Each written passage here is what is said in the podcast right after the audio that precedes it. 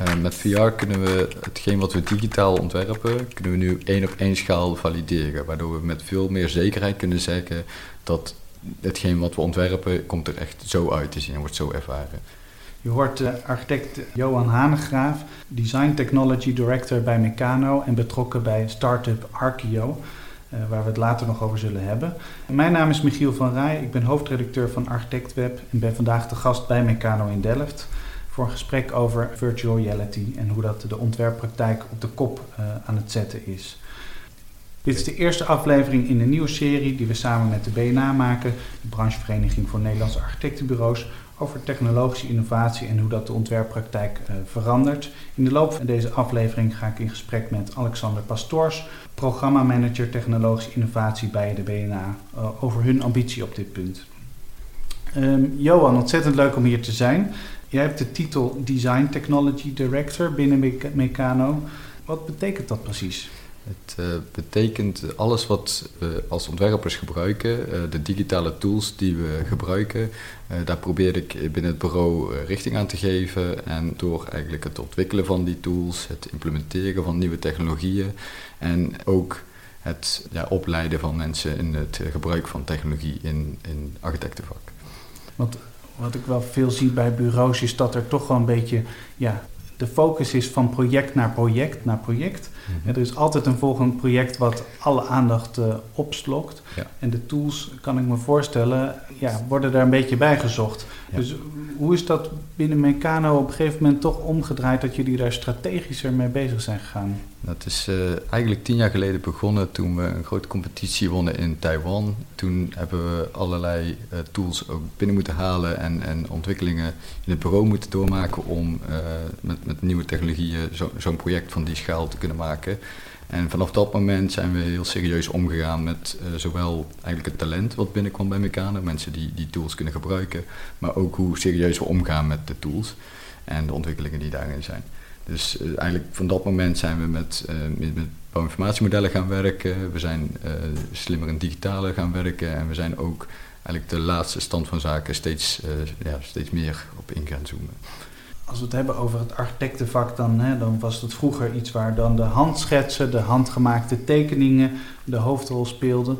Toen uh, was er AutoCAD, uh, we gingen we digitaal, uh, eerst in 2D, daarna in 3D in Revit en Archicad. Op een gegeven moment waren er renderingen, nu is er dan weer virtual reality.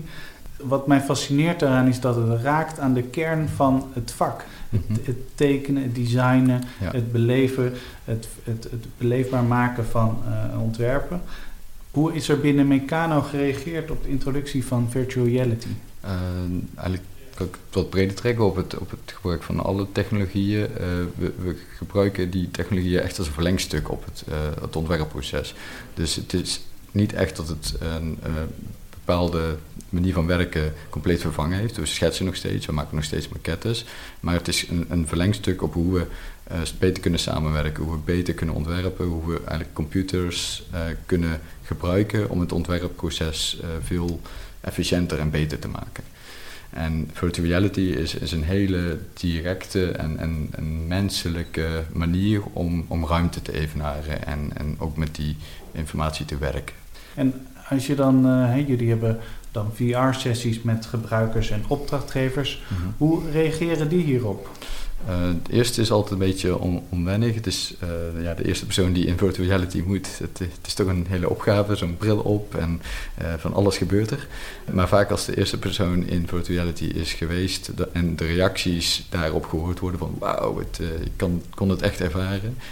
dan zie je dat heel veel mensen daar eigenlijk in willen gaan. En dat, dat je eigenlijk de vraag blijft krijgen van oh, kunnen we dat weer even bekijken in virtual reality. Want het, communiceert gewoon heel fijn om met de echte schaal en de ruimtelijkheid te communiceren met uh, zowel klanten, maar ook andere ontwerpers.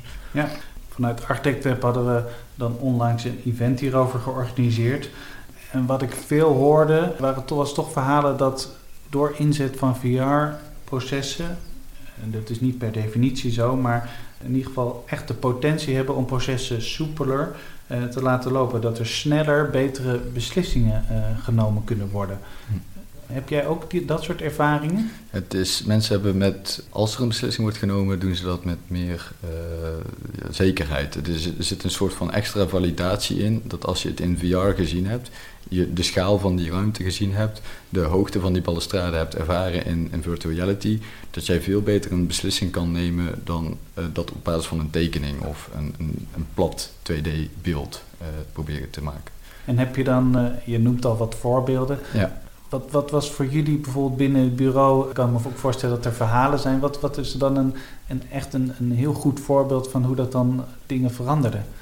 De ruimtes zelf, die, die, die zijn uh, wat, denk ik zelfs nog menselijker geworden dan dat, ze, uh, dat we ze al proberen te maken. Omdat we, uh, we kunnen dus echt letterlijk in de, configuratie van zelf, tot aan meubelniveau zelf de ruimte namaken en zien hoe dat voelt in zo'n ruimte.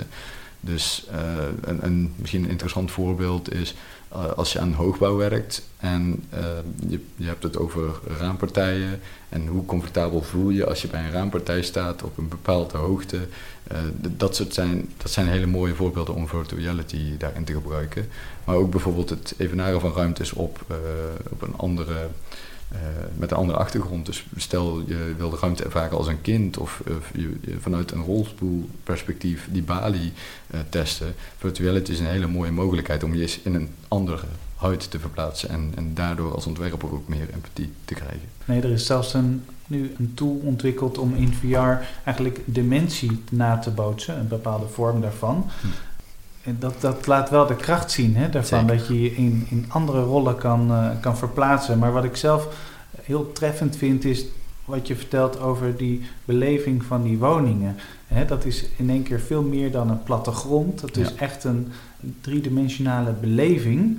Um, en dat maakt het anders. En uh, je denkt, als je, het, als je het niet hebt ik, ik, denk dat heel veel architecten die ja. nu luisteren, die denken en, en VR nog niet ingezet, en denken ja, waar heb je het nou over? Ja. Maar het, het zit in, in, hele subtiele dingen. Hè, van hoe hoog is de borstwering, hoe breed zijn de penanten.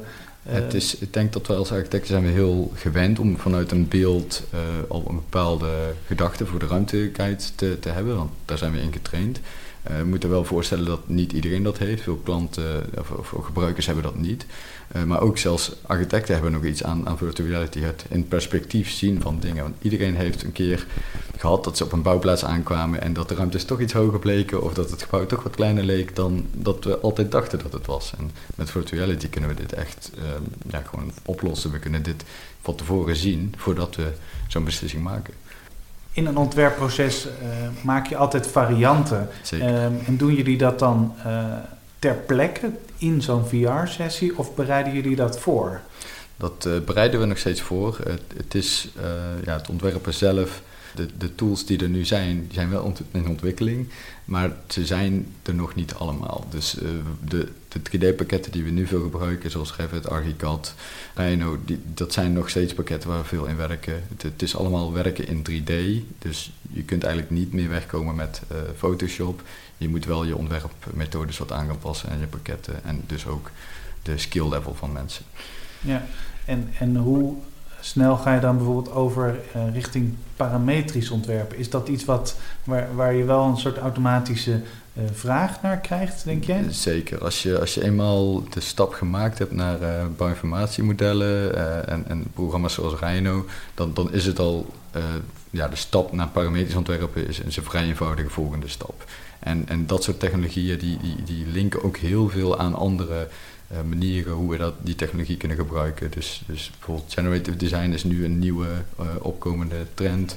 Uh, al, al de tools die al parametrisch van origine zijn, die werken heel goed met alle ontwikkelingen op het gebied van ja, ja. technologische ontwikkeling op dat vlak. Exact, ja. En dan kun je al dan niet in voorbereiding, maar of, of, of, of, ter plekke toch zeggen van hé, hey, maar uh, laten we het nou, wat als we het nou zo doen, wat als we het zo doen. Zeker. En dan direct uh, met elkaar. Uh, ik, ik hoorde op dat event waar wat ik noemde, hoorde ik een voorbeeld van een bureau wat dan in een sessie van twee uur eigenlijk allerlei varianten op het gebied van een interieur presenteerde en besprak met een, met een opdrachtgever. En eigenlijk ja. aan het eind van die sessie zei van volgens mij zijn we klaar. Ja. Um, en dat was voor mij wel, kijk, dat is, als je het hebt over een eenvoudig ontwerp zou dat kunnen. Ik denk, mm -hmm. uh, complexere hoogbouwprojecten die je me net liet zien in de tour door het bureau, gaat natuurlijk niet zo snel. Maar wat, wat je, je ziet wel een potentie om het om effectiever met elkaar samen te werken. Het is een hele gecondenseerde vorm van communiceren, want je communiceert met de ruimte zelf. En, en dat is een hele sterke manier om te communiceren. Je raakt niet afgeleid door allerlei uh, bellen. Kan nog steeds natuurlijk. Kan, iemand kan nog steeds zeggen over dat uh, kraantje wat ze verderop zien. Maar je, je, je hebt het echt over de ervaring. En die ervaring die is heel krachtig, waardoor je ook veel uh, specifieker eigenlijk op de, de beslissingen kan inzoomen waar je op wil focussen.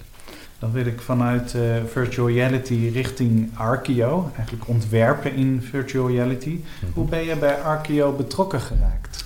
Ik uh, zelf eigenlijk begonnen met virtual reality vanuit mijn, uh, mijn gaming achtergrond, dus mijn, mijn hobby. een van de eerste headsets gekocht destijds, zo onder de indruk geraakt als, als architect dat ik daar zelf mee ben gaan programmeren. Dus, dus game engines gebruikt om zelf tooltjes te maken. dat heb ik drie jaar lang gedaan. Dus echt zelf een tool proberen te ontwikkelen voor architecten om, om te kunnen ontwerpen. Dat was nogal een opgave om in je eentje een hele softwarepakket proberen te maken. Dus. dat kan ik me voorstellen, ja. dus uiteindelijk uh, heb ik, uh, kreeg ik contact met een partij in IJsland. En die hadden me benaderd, die zagen wat ik aan het doen was. En die zeiden van, god, zou eens een keer op gesprek willen komen? Want we hebben eigenlijk nog een architect nodig die ons daar een beetje in kan adviseren wat dit voor een tool zou worden. En uiteindelijk met hun in, in zee gegaan. En ja, dat is eigenlijk het beste wat we beide hadden kunnen doen. Want zij hebben de kennis van het ontwikkelen van een product. En, en ik uh, heb de kennis van de markt en de, wat, ja, de klantengroep als het ware van de architecten. En, en, en hoe, hoe, zou je je rol dan omschrijven? Ben je dan van de user interface of de... Het, het is, uh, de rol hebben we genoemd uh, de Director of Product Management. En dat gaat eigenlijk op de, de, de, missende link tussen de developers, want ik, ik codeer ook mee aan, aan Archeo en de, user interface, uh, en de architecten zelf. Dus dat ik eigenlijk vanuit de gebruikers hoor van wat de tool kan zijn en dat probeer uh, te beschrijven aan mijn ontwikkelaars hoe uh, tool dan vervolgens gemaakt kan worden. Als je dan moet omschrijven wat Archeo is, hoe leg je dat dan aan architecten uit? Uh, het is altijd al lastig, want het is heel nieuw voor veel mensen. Maar uh, het, het, is in feite wat we, wat we voorheen deden met maquetten bouwen. Uh, dat, het, het fysieke eigenlijk terugbrengen in onze digitale tools. Dus echt met je handen 3D het gebouw ontwerpen. En, en eigenlijk denk dat iedere architect dat ooit had, de droom om in een maquette te gaan. En, en in feite is het die stap dus ook mogelijk met Archeo. Je kunt in die ruimte uh, springen en vervolgens in die ruimte door blijven ontwerpen. Ja, en ik heb uh, die software mogen proberen en het is wel, ja, het zet je hele beleving van wat ontwerpen is eigenlijk op zijn kop. Omdat je inderdaad fysiek, zonder dat je daar per se heel erg moe van wordt, hè, mm. uh, zoals een bouwer dat zou hebben met, met zijn bakstenen. Je bent eigenlijk Ehm, en ook niet de abstractie van een muis en een toetsenbord. Zeker. Maar je bent eigenlijk met je handen, dus wel degelijk fysiek, ruimtes aan het optrekken, ruimtes uitsparen, mm bewegen door een wereld.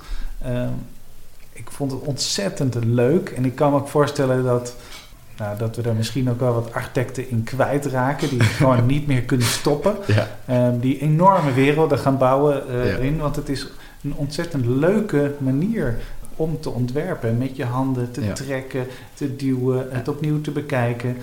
Ehm, en het, het, voelt ook veel dichter bij wat wij als uh, ontwerpers en, en, mensen eigenlijk al uh, wat heel natuurlijk voelt. En die toetsenbord en, en, die muis, dat, dat is natuurlijk maar een uitvinding om met die computers te praten. Maar met, uh, ja, ze noemen dat immersive technologies, dus AR en VR, kunnen we met onze handen met die computers inter, interacteren. Dus het opent zoveel mogelijkheden van hoe we dit kunnen gebruiken. En, en ook voor ontwerpers, hoe we dit dus een stukje ja, dichter bij onze gevoel, bij wat, wat we doen als ontwerpers, uh, ja, het echt met je handen proberen het ontwerp te creëren.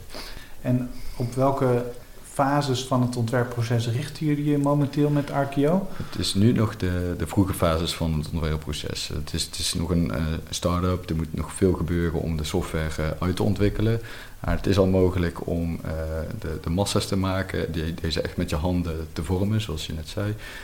De, je kunt volumes in elkaar drukken om voids te maken in je volumes. er zijn er zit slimmigheid in dat het automatisch berekent hoeveel vierkante meters erin zitten. Dus je kunt het echt voor die hele vroege ontwerpstadia waar je, waar je nog studies eigenlijk samen doet, dat, dat, dat, daar is het gewoon een perfecte tool voor. Het is wel ook al mogelijk om je eigen 3D-modellen in te laden. Dus mocht je een SketchUp of Rhino-model hebben, dat kun je inladen. En vervolgens kun je daar overheen modelleren en die geometrie weer uit, het, uit Archeo halen en andere applicaties laden. We gaan er kort tussenuit voor een gesprek met Alexander Pastoors, programmamanager technologische innovatie bij de BNA. Alexander, vanuit de BNA hebben jullie een programma opgezet rond technologische innovatie. Wat was voor jullie de aanleiding om dit te doen? We hebben een aantal jaren geleden een scenarioverkenning, mogelijke toekomstverkenningen gedaan uh, over waar het met de architectuur naartoe gaat en waar het vak naartoe gaat. En dan kijk je naar assen, dominante assen in een, scenario uh, perspectief. En de, ja, de economische as, die kennen we wel. Het gaat goed met de economie, gaat slecht met de economie. De technologische as is ook een hele dominante as. We hebben dat als een van de dominante assen onderkend. En dat kan incrementeel gaan, technologische ontwikkelingen, of disruptief. En daar binnenin hebben we gekeken van hoe kunnen architectenbureaus zich voorbereiden op deze technologische ontwikkelingen. Jullie hebben een denktank opgezet waarin uh, over dit onderwerp nagedacht wordt. Kun je iets zeggen over wat daar tot nu toe uit is gekomen? Wat daar tot nu toe uit is gekomen is dat zowel vanuit de zijde van de kennisinstellingen als van de koplopers in de branche, is dat ze beide zeggen dat er eigenlijk meer behoefte is in de markt naar goede technologisch onderbouwde opgeleide architecten. Dus iets minder aandacht aan de conceptuele kant van het ontwerpvak ook heel belangrijk is. En meer aandacht in de opleiding op het gebied van techniek. Zowel het vakmanschap als de kennis van de middelen die je inzet. En als die mensen in Nederland niet te vinden zijn, waar haal je ze dan vandaan? Nou, wat ik vaak hoor is dat men uh, kijkt naar landen zoals Zwitserland, Portugal, uh, ook, maar ook de Verenigd Koninkrijk, uh, Frankrijk, waar opleidingen anders in elkaar zitten dan in Nederland. Dus ik denk dat, dat de, zowel de grote kracht van de Nederlandse architectuur juist dat goede conceptuele is. Dat is een kracht. Het is tegelijkertijd ook de Achilleshiel, omdat je in de toekomst, dat wat op ons afkomt, de complexiteit van de vraagstukken op maatschappelijk gebied, de opwarming, noem het maar op, dermate complex zijn dat je die niet zonder kennis van techniek kan oplossen. Dan kom je er niet door alleen maar conceptueel na te denken. Dat is nogal een, eh, een heftige constatering. Uh, daar moeten de opleidingen toch uh, echt wat aan gaan doen dan, als ik dat zo hoor. Hoe brengen jullie dit thema hè, van die technologische innovatie en wat dat betekent voor de ontwerppraktijk onder de aandacht bij de vakgemeenschap? Nou, ik denk dat bijvoorbeeld een podcast zoals we dat nu uh, aan, het, aan het maken zijn, dat dat een, een belangrijk middel is. En verder zetten we natuurlijk dat in, in, onze, in onze website. We hebben daar een speciale pagina voor, uh, voor gemaakt waar, uh, waar we laten zien wat we met zo'n programma doen en welke onderwerpen we daarin behandelen. Maar denk ook bijvoorbeeld aan specifieke cursussen die we bij de BNA-academie aanbieden op het gebied van bijvoorbeeld parametrisch ontwerpen. Dankjewel Alexander. Voor meer informatie over dit programma zie de website eh, van de BNA. Eh, daar zijn ook de verslagen van de Denktank te vinden. Het komt heel dicht ook bij uh, wat wij dus als mensen gewend zijn. Dus het is echt, je, je denkt iets op te kunnen pakken. Je uh, reikt je hand in het object en je pakt het op. En je denkt iets te kunnen vervormen door het uh, hoekpuntje vast te pakken. En dat doe je en vervolgens vervormt het object. En wat ik nu ook voel is dat als je inderdaad een volume tegen een ander volume aanduwt, dat, je de, dat de, de controller daadwerkelijk feedback geeft van oké, tik, tik, ik zit ergens tegenaan. Ja. ja. En dat is een hele andere inputmanier dan met de uh, en muis, waar je maar hoopt dat het uh, natuurlijk aan elkaar vast zit. ja. Nee, wat dat betreft een heel fysieke manier van ontwerpen. Ja. dankjewel Johan voor deze demonstratie. Laten we buiten de virtual reality verder gaan met ons gesprek. Tijdens het event over virtual reality, wat we dan onlangs organiseerden, kwam ook ter sprake dat het ontzettend leuk is om met meerdere personen tegelijkertijd. Veel leuker dan dat je in je eentje uh, met zo'n headset opstaat en er, en er mensen achter jou staan mee te kijken. Ondersteunt Arkio ook die multiplayer? Ja, zeker. En ik uh, geloof daar dat dat ook uh, iets is wat veel mensen weghoudt bij VR nog. Het is nu een, een hele, ja, een beetje eenzame ervaring vaak. En mensen zijn ook bang om daar alleen te staan in die ruimtes. Maar als je dit samen doet, dan kun je uh, in, in, virtuele, ja, in de virtuele schaal, of dus in de menselijke schaal, kun je het ontwerp echt valideren. Je kunt praten met iemand die op een andere schaal staat, die misschien andere inzichten krijgt, vervolgens real-time die communicatie aangaan. In feite is wat we soms doen als architecten achter een computerscherm gaan zitten met drie mensen en dan één iemand die de muis beweegt. Dat, dat voelt ook niet heel natuurlijk, toch? Dat is, dat we willen dat schetspapiergevoel terug. Dat we met z'n allen gewoon even een, een rol eroverheen leggen en nog een idee eroverheen uh, kladderen. En, en als je dat dus in, in Archeo kun je dat dus ook samen. En, en dat is een hele andere beleving dan in je eentje in een 3D-CAD-programma zoals SketchUp iets te modelleren. Precies, ja. Jij omschrijft het eigenlijk van dat je ontwerpt en presenteert in dezelfde omgeving. Zeker. Wat ik een hele krachtige omschrijving vind van Archeo. Van, uh, normaal zit je achter, die, achter dat computertje eerst het te, te modelleren. Vervolgens exporteer je het en zet je headset op. Um, en nu ga je in één keer van... Het, je slaat een paar stappen over. In, in dezelfde omgeving als je het presenteert, ja. uh, kun je het ook... Uh, ja, je kunt het nog aanpassen. En dat gebeurt vaak zelfs ook dat je, terwijl je het, het ontwerp ziet in een game engine, terwijl je het ontwerp ziet in VR, dan krijg je allerlei andere ideeën en inzichten. Dingen, dingen veranderen nou eenmaal als je het beter snapt. En uh, ja, dit gaat heel veel verloren uren en, overwerk hopelijk weghalen, omdat je daardoor heel, heel snel aanpassingen kan doen als je toch tot andere inzichten kwam. En je kunt ook de, de, de klant wat beter bij de hand nemen en, en adviseren als ze een idee hebben. Dan kun je ze gewoon laten zien van, kijk, als ik dat verlaag, dan is dat eigenlijk niet zo'n heel goed idee. Je hoeft het niet echt weer een week uit te werken en te laten zien hoe slecht of hoe goed dat idee is. Uh, je kunt het echt laten zien en ook samen valideren. Ja, want je, je, had me net een tour gegeven van het bureau. En wat ik dan ook al zie is, de, hè, naast het Revit-model hebben jullie een scherm wat dan met een game engine uh, live dat rendert. Ja. En eigenlijk is die VR zou weer een stap daarbovenop zijn. Hè? Dus dan zou je op een gegeven moment een soort van hele bureau hier vol zien met uh, headsets. Yes. Uh, en ja, goed, dan moet, moet, het misschien een beetje wat meer ruimte hier en daar gemaakt worden om daar dan in te bewegen. Maar mm -hmm. ja, dat gaat ook de, de inrichting van een architectenbureau gaan we nu. Hè? Nu zijn het nog, ja. de grote bureaus hebben dan nu een VR-room ingericht. Um, ja, dat gaat zich natuurlijk uh, uitspreiden. Ja, maar een interessante ontwikkeling daarin is dat die headsets wel steeds compacter en, en steeds meer uh, op zichzelf al werken. Dus er is een nieuwe headset nu, de Oculus Quest. Uh, die, die is volledig standalone noemen ze dat. er zit alles in, de batterij, de processor. En, en in feite kun je die overal neerleggen, er zit geen draad meer aan. Je zet hem op en je kunt met twee controllers in je hand modelleren en met die objecten inter, interacteren. En ja, dat, dat is iets, dat, dat, maakt die technologie natuurlijk veel bruikbaarder voor een grotere groep mensen. En, ja. en wat ook veel was met uh, virtual reality, het was nog een beetje prijzig. Het begint nu ook, uh, uh, ja, de headsets zelf beginnen goedkoop te worden. Dus zeker interessant om ook als kleinere organisatie daarin ja, een kijkje in te nemen. heb je in het algemeen tips voor bureaus die overwegen om, om met VR te beginnen? Uh, het eerste gewoon, uh, gewoon mee beginnen en gewoon doen. Uh, de headsets zijn, zijn steeds goedkoper. Het is heel eenvoudig om ermee te beginnen. Er zijn allerlei softwarepakketten die het al mogelijk maken om je, je SketchUp modellen of Revit modellen of welke software je ook gebruikt te converteren naar een game engine of VR.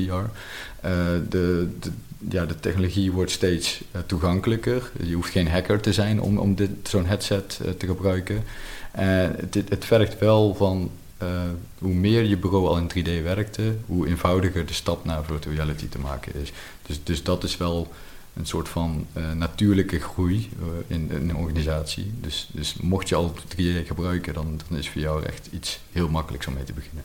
En wat ik uit dat event nog wel mee kreeg is dat je wel moet voorkomen ook om te overontwerpen. Zeker. Wat we als architecten vaak doen is de, de we hebben de opgave en we gaan, uh, we gaan net iets verder dan de opgave ook de halve stad eromheen modelleren of de, uh, tot aan de kraantjes in een vroeg stadium al in het ontwerp zetten. Daar moeten we als uh, ontwerpers mee opletten dat we dat dat we zelf ook gefocust blijven. Wat moet er in die fase afgestemd worden? En, en ook de verwachtingen bij de betrokken uh, personen waar je het gesprek mee hebt, dat het gewoon van tevoren wordt afgestemd. We gaan het vandaag hebben over de, de raampartijen of de, de balustradehoogtes en niet over het uh, behangetje wat daar aan de linkerwand zit. Uh, dat dat duidelijk wordt afgestemd. Yes.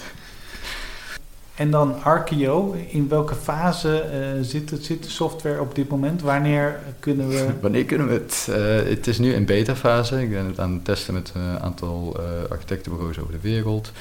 En we verwachten dat het volgend jaar de, de, de, stabiele commerciële versie beschikbaar wordt. Waarschijnlijk in het begin van het jaar, maar het is software, dus het kan van alles gebeuren waardoor het wat later wordt. Maar ons plan is wel echt volgend jaar voor, voor iedereen. Uh, maar mochten mensen geïnteresseerd zijn om uh, ons uh, advies te geven over het gebruik van Archeo en, en de beta willen testen, dan kunnen ze contact met me op gaan nemen. Heel goed. Ja. Dank Johan voor dit gesprek. ontzettend veel succes gewenst met dit avontuur. Zeker. ik weet zeker dat er heel veel architecten niet kunnen wachten om dit te proberen. Aan ons luisteraars heb ik nog een oproep. Luister je via Apple Podcasts. Laat dan vooral een keer een recensie achter. Uh, dat helpt ons om uh, beter gevonden te worden daar. En we zijn sowieso heel benieuwd wat je ervan vindt. Dank voor het luisteren en tot een volgende keer.